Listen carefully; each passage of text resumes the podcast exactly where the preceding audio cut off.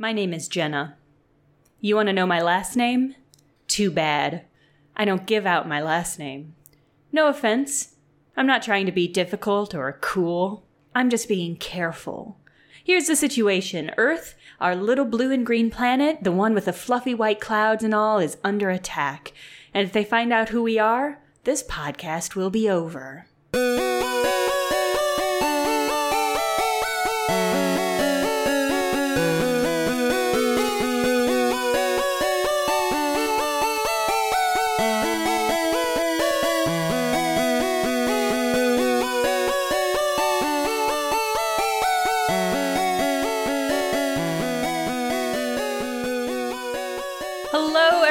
Everybody. This is Fandalites, the weekly podcast where Brent and I uh, read and review and talk about the intricacies of an Animorph book. This week is a Rachel POV called The Underground. While crashing a Planet Hollywood opening, the Animorphs save the life of a suicide jumper. They soon learn that this man has been institutionalized for claiming an alien lives in his head.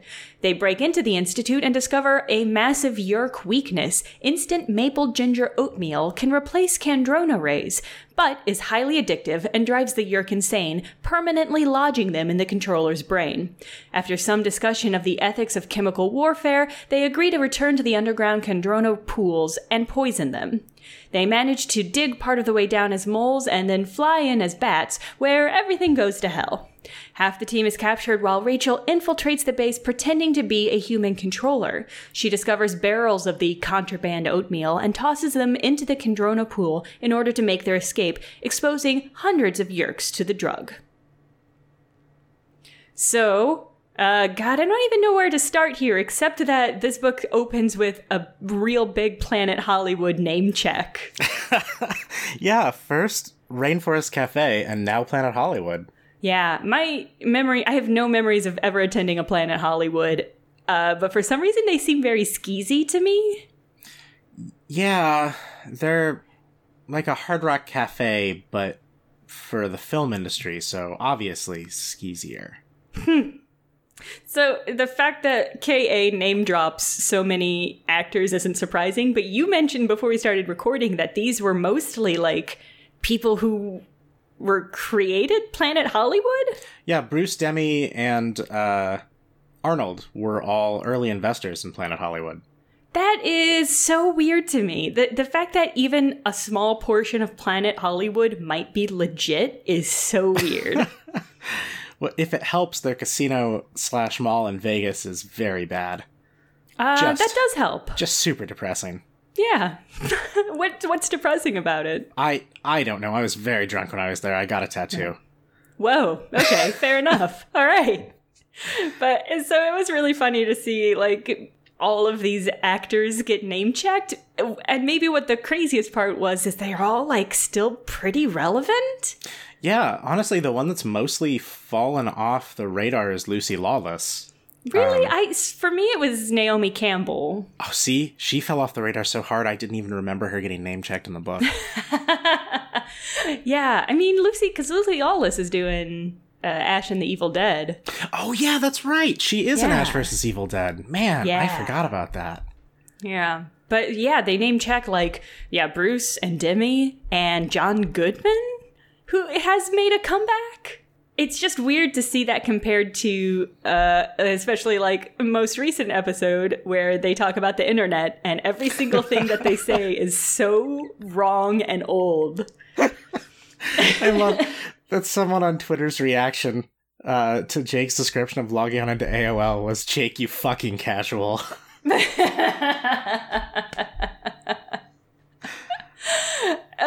Uh, so just the fact that all of these actors are still like working was weird. Yeah, um, I appreciate that that Marco's bid to get Jake to agree to let them morph and fly to the Planet Hollywood opening was so that Rachel could meet Lucy Lawless. Yeah. I mean, that would have worked on me if I were Jake, for sure. Hundred percent, it should have. The fact Yeah. that they had to name drop Shaquille O'Neal as well to get him to agree to it is just more evidence that Jake is not cool. He's he's just he's into that b ball, b ball twenty four. He is. He is into that b ball. also, uh, the this was so. This was ju- the fact that Rachel sees somebody jump out of a building already extremely crazy, but her reaction to that is so underwhelmed. Like in the moment, she's like, "Oh, we got to save this guy," and then when it's done, she's just sort of like, "Yeah, whatever, I did it." I, I think maybe she's in shock from it a little. Yeah. Yeah, that's my guess because she doesn't really start getting extremely blasé about it until the others are sort of ribbing her about being responsible for the dude. Yeah, that's true. Yeah, after it happens and they're reading the newspaper article, she she calls it a goof Yeah. and yeah. a, like a challenge. Like, oh, I just wanted to see if we could do it. I just saved this dude's life. What a goof. What a, yeah, got you. What a prank. we're just we're just funning somebody. over here, saving lives. Uh, and also, the fact that she calls it a challenge is appropriate because what in God's name? How did that work? I have a lot of questions about the bird parachute. Yeah. Five, yeah, this is like Monty Pyth- Python style. If you attach five birds to a dude, can they can they sky float him into a nearby river? Like the fact that okay, I was thinking when I started reading it, oh, the his clothes are just gonna tear. And then Rachel said, "Oh yeah, and I got around his collarbone with my talons." And I'm like, "Okay, you're you're probably stuck on pretty good." But then the rest of them it described as just grabbing onto parts of his clothing, and like that that's not how weight works. And there's just there's just no way that even five large birds of prey attached to one human would be able to slow him down and like I uh, okay, I'll I'll allow that they might be able to direct him towards a river if the river was really close by, which it seems like it was. But the idea that they would be able to slow him down enough that the crash into the water wouldn't kill him? I thought about that too. I actually Googled, "Can you survive a 50 foot fall into water?" But I just got a page about cliff diving. So that that question remains unanswered. Send it to the MythBusters. Anyway, that was all super crazy. And the fact that Rachel, like, she, she as she's doing it, she's getting annoyed with this dude because he gets stuck in mud at the bottom of the river and can't get up. And she's so annoyed, Right? She's like, Which- I gotta morph again." right? To save this dude's life. Why can't he just help himself? That was such a weird perspective to take on this very specific. Like, I appreciate if you're in a big battle, you have to be a little bit more pragmatic, but this was like cold. Well, once again, I think I think she may have been somewhat in shock about this because by the end of the book, she very much changes how she relates to this guy's situation.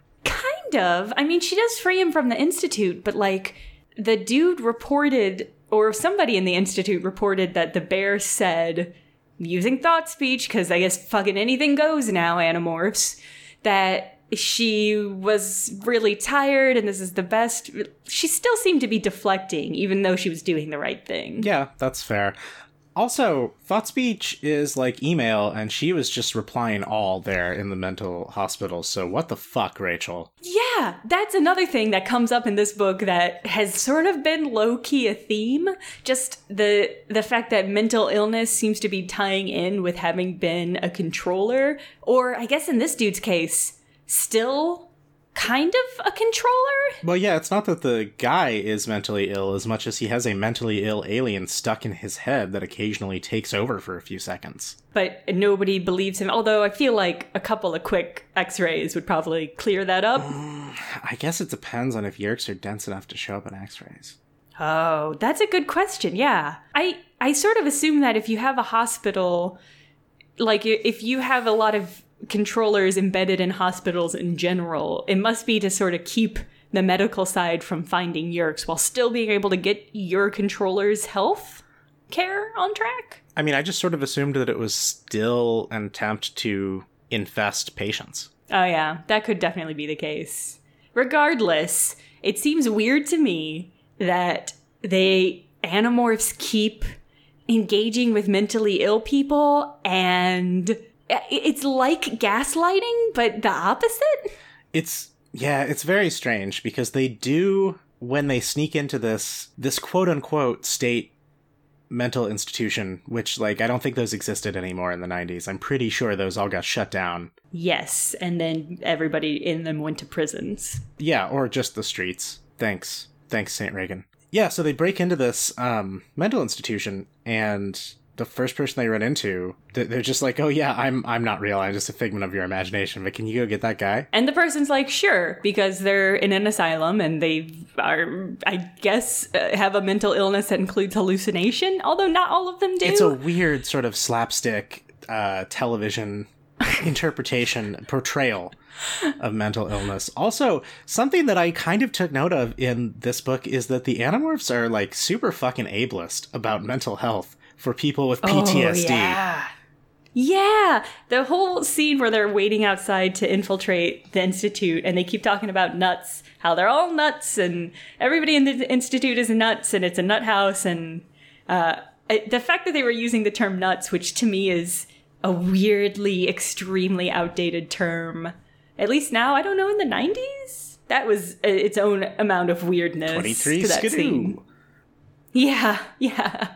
But the fact that they keep basically telling the truth, or at least not being at all worried about exposing themselves in front of mentally ill people, is troubling. Well, I think as we've seen in this book, uh, in this series, as the books go on, they become increasingly less and less concerned with any sort of like hiding who they are. Rachel morphed in public in the middle of the river there at the beginning of the book, so why wouldn't she just tell like who's who's gonna believe somebody who's institutionalized? Yeah, the, their their concern for safety and privacy privacy has already been so eroded, and we are not even into the twenties of these books yet. oh goodness, it's true. Although to be fair, Visser Three still doesn't know they're human, so I there you go. Well, so that raises an interesting point because at the at, right after they save this guy, uh, Marco says that it doesn't matter that Rachel sort of like morphed in front of him because um, no one's going to listen to a guy who just tried to kill himself. But uh, the Yeerks will listen to that guy, Marco. The Yeerks will listen Yeah. to that guy when they're like, yeah, this little girl turned into a dolphin. And they'll be like, hmm. Huh, that's weird. Of course, by the time it bubbles up to Visser 3, he'll just be like, you fools, they're obviously Andalites, so. Yeah, that's true. The the Yeerks that know this dude, which they all do because he is a controller, the ones who know of them are going to hear that and be like, "Yeah, we know. Everybody knows. Everybody who works for Visser 3 knows they're humans. Don't tell Visser 3, he'll kill you." There is a pretty funny scene when they're sneaking into this mental institution uh, where they get attacked by a, a, a rancho, a tarantula, in, in a box of bananas, and then Tobias eats it. He knows ranchos are good eating. Ugh. Do you think Tobias prefers cool ranchos or cooler ranchos? Oh, Brent. Brent, Brent, Brent, Brent. I, I mean, Probably the cool ranch. I imagine, yeah. Yeah, they're the better of the two. Just terrible. So this situation with the maple ginger, sorry, instant, maple ginger oatmeal. Instant maple ginger oatmeal. Yeah, instant maple ginger oatmeal, uh, addicted Yeerks. This situation's fucking bleak. Yeah, it's it's another one of those. It's kind of like the Kandrona Ray pool that they destroyed, or the Kandrona Sun. It, it's you're choosing to kill off some people, probably actual humans, uh, in order to deal a blow. This one's a little bit more messy, but also direct. Yeah, the thing is, this one guy is probably fine while institutionalized, but the Yeerks are not going to let a bunch of other controllers get institutionalized and start talking about the alien living in their head because once all these people start having the same story, someone will notice and look into it. And and I assume that so they they also run across a relatively young controller in when they get down to the pool who has a container of this instant maple ginger oatmeal that she took down to the pool with her for some reason. It's just raisin bran, man. I swear. Give it back. and the dude opens it and says, "There's no raisins in here." And then they fucking drag her off. Send it to the contraband locker because the Yeerk pool is run like a high school. It's so funny. Oh my god. I forgot why I mentioned that other than it was really funny. Like the the Yeerks know and I I assume that I assume that that girl is just going to get killed. Like I I they can't pull the Yeerk out probably because it seems to be insane now it, or it's only a matter of time until it goes insane. I would think that if Visser 3 morphs into that Yeerk eating thing, it could suck the Yeerk out and then they could reuse the controller, but let's be real, they don't give enough of a shit about any individual controller. and Visser 3 has already shown that he's sort of a poser about cannibalism. Yeah, that's true. He has all these opportunities, but you know he never bites down. hmm He he gets axe all up in his mouth and then just lets it sit there. He disgusts me. His unwillingness to commit the cannibalism he talks so much about disgusts he me. wishes he was his brother. So I it just seems like if this is a big enough problem, eventually people are going to go missing. But I guess if they also control the news outlets and the cops, maybe nobody's going to give a shit if a lot of people go missing. Man. that just seems like such the plot of an of a movie. Man, they've done battle with so many human controllers that I guarantee you the missing persons statistics for the city they live in are off the fucking rails already. Yeah, you make a great horrible point. Because they do not make sure that these people are alive still. No, no. The number, that's probably why they have control of the hospitals, because the number of bare limb amputees is probably outrageous. Right. And how do you cover that up? Wild animal attacks are up, up, up this year. so the first time they try to sneak into the Yeerk pool, um, they run into the Yeerks got smart. They hijacked some Andalite technology. It's uh, The Gleet biofilter. Yes, the Gleet biofilter uh, that will just incinerate anything that is not does not have its DNA coded into it. Because I guess remote DNA scans uh, that sort of tracks for Andalite tech, right? So they they almost get ganked as flies in this McDonald's deep freeze by the Gleet biofilter, and then have to figure out an alternate way to get in. I was 100% certain that Cassie was going to suggest morphine human controllers to walk right Oh, through. Uh, but then she she suggested moles. Cassie's not quite there yet. She's getting there. She's getting there. I, she's so every book she gets a little step closer. Yeah, I also thought that they were just gonna do that, but then I I wasn't certain like will the biofilters pick up if there's no Yeerk DNA as well? Like how does that even work? yeah, I'm not sure. And it seems like maybe there could be a crossover with like Erek and the Chee, but uh Oh man. they yeah, they totally whiffed and didn't do that. They just went with moles, which is good, I guess, But I wonder how the Chee get around that. that's a great question since they don't have human DNA. They don't have any DNA, I don't think. Well, if you if they get scanned, the Yeerks will still pop up because they've still got the Yeerks inside them. Plot hole. Big old plot hole. Maybe it is just scanning for the Yeerk DNA. Maybe. It doesn't matter what controller they're in. Yeah, that might be the case because it did say that it, it scans specific DNA, like pre programmed specific person Mm-hmm. DNA. Yeah, that could be the case. Anyway, they they have no shortage of other tragic things to discuss. I was going to say that this is the book, though, where Cassie finally admits that she can't exactly tell the difference between right and wrong anymore. That's an important moment. is a very big deal because it's been obvious for books. For books now. Yeah, when they're and and I mean I think they make good points. I'm not totally I'm I'm not surprised that Rachel and Marco are both like, "Nah, let's do it. This is a war. Let's do it. Let's double down." And the rest of them are sort of like, oh, "I don't know." Uh, but the fact that Cassie didn't know is a that's yeah, a big she's one. like, ah, I'm just not sure about the use of chemical weapons against our enemies. yeah, yeah. I don't know one way or the other if that's a good thing. I mean, their main concern seems to be the fact that if you get a Yeerk addicted to the substance which can replace the Kandrona rays, they'll just go crazy and be in the person's brain forever.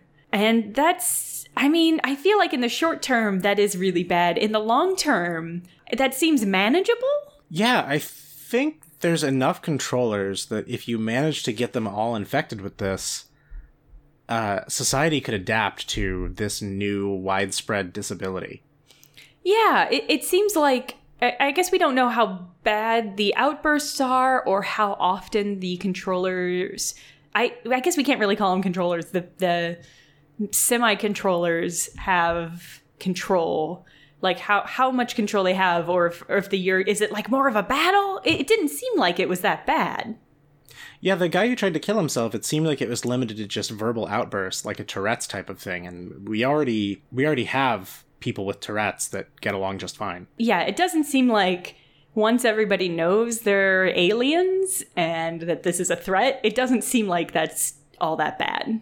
Course, I guess what it comes down to is if they don't entirely succeed and they only get a few people, and then the Yeerks are just likely to murder the hosts. And I guess you have you also have the issue of a lot of these controllers seem to be once they are freed, suffering from their own mental illness. Uh, and I, I can imagine if you are semi freed, but not really freed, that has its own emotional and mental complications. Yeah, I mean, I personally I would think it would far beat being a full controller if that was your choice, but yeah, I'm I'm not surprised that the people who managed to escape during the famine, the Kandrona famine, have lingering issues. Yeah, and the fact that this all downstreams from that event, I think is also really interesting, just from a plot slash series structure. That uh, KA is doing a great job of finding ways for that to keep affecting the downstream of the events, which I really appreciate.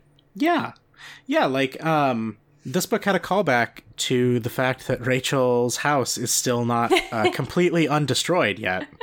yeah, from that time that she morphed an elephant and broke through one of the layers of her house. So after they fail, they they to to get in as flies. Which side note, how were they going to get the oatmeal in there? They didn't have the oatmeal with them. Yeah, and it seems like pretty much anytime they infiltrate, they whatever however they infiltrated gets shut down. They're such a fucking gaming party because they're like, well, we know how to get in there. Let's go. Yeah, let's just go for it. We'll figure it out. Yeah, we'll play it by ear. Also, the the fact that okay, the fact that this isn't a McDonald's already already crazy because all of the people who work at that McDonald's have to be controllers because the code phrase to get in is I'd like a happy meal with extra happy. it's first so creepy, so creepy. And also, everybody who works at the McDonald's has to be a controller. And that blows. Oh my god, seriously, those people have to put up with enough. Yeah, they have to put up with regular humans and also aliens. Those poor, poor workers. I guess at least the aliens never yell at you about giving them the wrong amount of McNuggets. I mean, one would hope. One would hope they have they would have more empathy than just regular humans. Except the Visser. Except for Visser. he always complains about the pickles on his sandwich. He decapitates you because of the pickles on his sandwich. You you ask a good question. How are they planning on getting the oatmeal down there? It, they seem to never really have a plan for how they're going to get the oatmeal in. At least with the moles, it seemed pretty clear that they were going to dig this tunnel and then like haul the oatmeal down it and dump it out of a hole in the ceiling into the Yeerk pool. I mean, I don't think that plan was great at any point either. Like, they clearly didn't do the basic math, and they're teenagers, so I appreciate why they were not fully prepared for the intricacies of the Earth's layers. but I, yeah, yeah. Well, I mean, when they get down to that cave eh, with all the bats, I appreciate that they that they did not realize that they were flying into the, the pool itself. They thought they were finding an exit. So that makes more sense. You have to admit that for their plans, this is definitely near the top of the heap. Yeah, which is why it's so extra tragic that it still goes horribly fucking wrong. Yeah, so it turns out that in addition to the Gleet biofilters, the Yeerks now have hunter drones flying around, just shooting any animal that happens to make it into the Yeerk pool. Yeah, which makes sense. I mean, they don't they don't have to know that there are bats nearby. They just have to shoot any animal that gets through. I mean that that that tracks. Of course, it does have the side effect of desensitizing the Yeerks in the pool to random animals just falling in. That was super weird. Rachel gets one of her wings f- blown off and then lands in the pool and is just sort of like on a Yeerk lazy river. She gets it blown off shielding Tobias. Yeah. and then she's just like hanging out in the Yeerk pool. And she asks she asks she asks a really good question, which is how do the Yeerks find their way back to their specific hosts because they can't seem to see or have really any senses in this form. Right, we, we do learn that they have mouths, or osmosis nodes, uh, as Axe calls them. Starring Chris Rock. Oof, oof. It, it, it raises a really good question about how they know like is do they have some sort of echolocation or some sort of chemical trace that's left on their hosts I'm hoping that Kay Applegate will explain this in future books because it's something I'm very interested in now. Me too i'm hoping it becomes an important plot point uh, later on Still insane to me that Rachel manages to demorph in the Yeerk pool without, like, nobody noticing. yeah and she's under i think she's under the walkway where Yeah, they the bring pier. the the hosts to get rehosted Mhm. but yeah that's a crazy plan and the fact that it worked is even crazier it is. It is. And the fact that she just sort of like leaves, like she turns into an ant and leaves and ends up in a storeroom and finds a bunch of Dracon beams. Yeah, there's a lot of Deus Ex Machina going on in, in this book. I really like that she opens it and she's like, oh, cool, guns. I'm going to take one of these guns. That's such a Rachel reaction, though. it really was. Yeah, and then she proceeds to shoot a bunch of people, which is also very Rachel. God, and and possibly the most Rachel thing she does in this entire book, which is check the brand on the blazer that she steals off of one of the human controllers that she stuns to make sure that it's acceptable to be seen in. yeah, that was so that was so spectacular. Not only as a general Rachel moment, but also extending the fact that she's so clearly deflecting. Like she doesn't seem to be really engaging with a lot of the things that happen in this book. Yeah, it's true. It's true. She is very clearly holding herself at a distance from everything that's happening around her. Yeah, and I mean for the for the best cuz it's all pretty rough. Yeah, that's fair. So now we get to honestly the thing that bothered me the most about this book. Yeah. So she puts on this blazer and then says that she slips the Dracon beam in the pocket. How? How does a Dracon beam, sized for a Hork-Bajir hand, fit in a human blazer pocket? And what does it say about me that that is the part breaking my suspension of disbelief at this book way more than Bird Parachute? I mean, the, yeah, these we do not get a good sense of how big these guns are cuz she can use it. She can quick draw it and fire without much trouble, but also Marco as a gorilla uses it later. And that's that is a hand-size discrepancy that is not fully explained. Well, and she says she has to use her middle finger to reach the trigger. So obviously it's large, and like I've worn a blazer, those pockets aren't that big. No, they're definitely not gun-sized. Some sort of DKNY cargo blazer. I mean, that would be very 90s. okay, shit. All right, I rescind my complaint. It is canonically now a DKNY cargo blazer because it is peak 90s. Yeah, that whole sequence where she's just like eh, wearing shoes and a blazer and I guess a leotard walking around the Kandrona pools being like, oh yeah, uh, humans are the worst. Visser 3, oh, that guy. Just having like water cooler talks with all of the other Yeerks that are down there is so weird. It's bizarre. Yeah, I really liked the judge that she talked to, uh, who was like, "Oh, I would just, I would love to stay around and see Visser three and be or ne- be be near that whole situation, but I gotta go. I've got a case, so good luck." I thought that was great. And Rachel can immediately tell, like, yeah, okay, so this person rightly does not want to be around when Visitor 3 shows up. And she, I, and I have to assume that there is some sort of hierarchy based on what morph or what host you have. So if you're high enough up to get uh, a judge, you are probably uh, pretty high up in the Yeerk uh, infrastructure as well. You are definitely higher up than whatever sucker got stuck in Tom. Oh my god. Yeah, whatever pissant Yeerk has to deal with Tom. High school. So the fact that Rachel is just kind of wandering around, she keeps shooting people and then blaming other people, and Uh, it's all so weird. It's like a dissociative episode. When I was reading this, I really was wondering what what I must have taken. What's happening? Yeah, it's it's so it's so and part of it is because I don't have a great visual mind's eye visual of what the Kandrona pools look like. But it just seems like it's a big old. I'm picturing like a gym pool in like a really nice, fancy, large deluxe gym. And she's just sort of walking around, being like, oh, yep, just hanging out. Uh, I did my Kandrona Ray thing, and now I'm just here.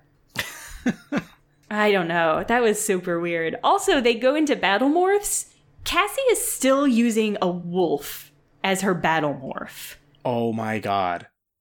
I think about this every time they go into battle mode. Because it's a wolf every time. You'd think she would have found something better by now. Yeah, and it's not like I, as a human, could fist fight a wolf, but they it's just when you're fighting the things that they're fighting, a wolf doesn't seem like it's gonna be able to do shit. Let's see, uh gorilla, grizzly bear, tiger, and wolf. Yeah, it's just no good. Yeah, it really seems like maybe Cassie is not getting a better battlemorph because she doesn't want to be like decapitating humans and stuff. Maybe. Maybe she's just like always feels like at least my battle morph is better than Tobias. oh, poor, poor Tobias. I mean, I don't think Tobias has got a battlemorph either, does he? It's always been Red Tailed Hawk. 100% of the time, every time they are in a fight, he is Red Tailed Hawk. And that seems also like a cop out. I know Tobias and Cassie are our dreamiest members of the group and the least likely to want to slaughter something, but that it just seems like they're hurting the team composition. I mean, Tobias has become a hunter. He understands killing to live. Right? He ate a tarantula in this one Yeah, he snacked down on a cool rancho. and then told everybody how it was. Also, Tobias still doesn't have a cockroach morph, and that's he could get a cockroach morph in minutes if he wanted to.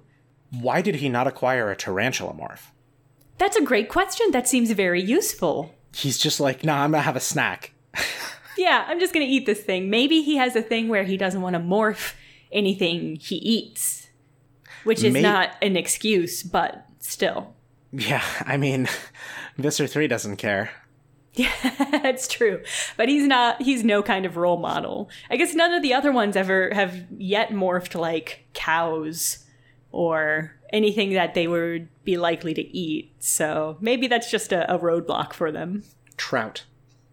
Oh, that's right. Mm-hmm. Well, then I just don't know, Brent. Tobias is just not pulling his weight on the team. Yeah, maybe he's afraid that he'll be allergic to whatever morph he acquires, and unlike Rachel, who just destroyed her house, he will fall like 60 stories because he sneezes and turns into an elephant or whatever while he's riding a sick thermal. That seems like a legit concern to me, I gotta say.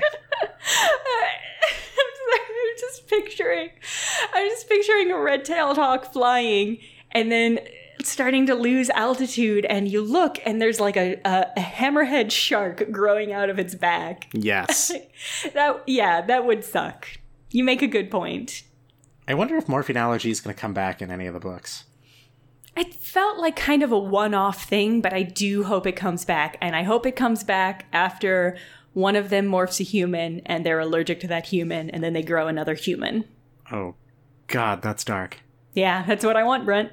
It's a dark series, and that's what I want from it. All right, cool. So, we were talking about Rachel's emotional state earlier, and she seems most present when she is a mole digging that tunnel because the whole time she's freaking out about how she's just entombed in the earth. Yeah, the buried alive angle is one we have not seen yet. Yeah, I wasn't aware that Rachel had quite that level of discomfort around uh, claustrophobic spaces. Yeah, she does seem. Yeah, she does seem almost claustrophobic, and I, I'm wondering if that's not something that's kind of downstream from her experience in the burning building, because she was trapped in that building as it was coming down around her. So I'm wondering if there's not if that's not maybe something that she didn't used to have a fear of, but now does. It could also be residual trauma from the ant massacre. Oh yeah. Uh, or I'm... even the termite situation. That yeah yeah you're right. There's actually about eight things that this could be caused by because of their horrible brutal lives. God, everything is just so not great for them. She yeah. spends a, a, few paragraphs um, really concerned when when they're going they hit the the rock layer and uh, above the bat cave and they're like trying to squeeze through between two rock plates into that. She spends a couple paragraphs worrying about if she has to morph back like what would happen. Would i become yeah. one with the rock? Rachel's obviously never read enigma of Amigara fault because we know how it would turn out if that crack was made for her. That's true. Uh, maybe the only thing more traumatic than the Animorphs books is the work of Junji Ito. yeah, she does seem really preoccupied with the the being buried alive thing. And then the book of course ends with that happening because that's the kind of lives the Animorphs live. Yes, she has to bring that entrance to the Yeerk pool down on their heads. And we're not even sure which entrance it is.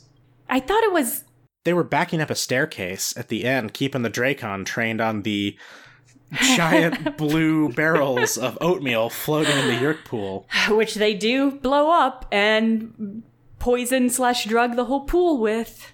Yeah, although as as the Visser points out, uh, it'll only affect uh, like half the Yeerks there, so that's fine. Yeah, so about 500 Yeerks, he says. Is there anything else you wanted to talk about? Oh, I wanted to mention what Hecate was up to. Oh yeah, we need a Hecate yeah. update. Yeah, so this book actually aligned so closely with the the things that we've been saying Hecate's been doing up to this point, which is uh, mostly gathering info on uh, previous controllers who are somehow free. And I assume since this oatmeal thing is as big enough threat as the Yeerks make it out to be, there's got to be there's got to be more people who are living with Yeerks in their heads, but who are no longer controlled.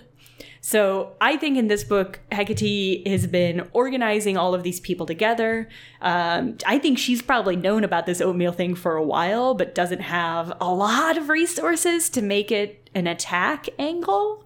I mean, she could maybe like hack into one of the manufacturing facilities and cause a bunch of instant ginger maple oatmeal to get mislabeled as something else but oh so people think they're getting peaches and cream but they're really getting maple ginger? Uh-huh uh-huh. Just sneak attack some yeerks that's not going to do that much damage though i don't think. Uh, i imagine no. a lot of yeerks are just off oatmeal entirely right now.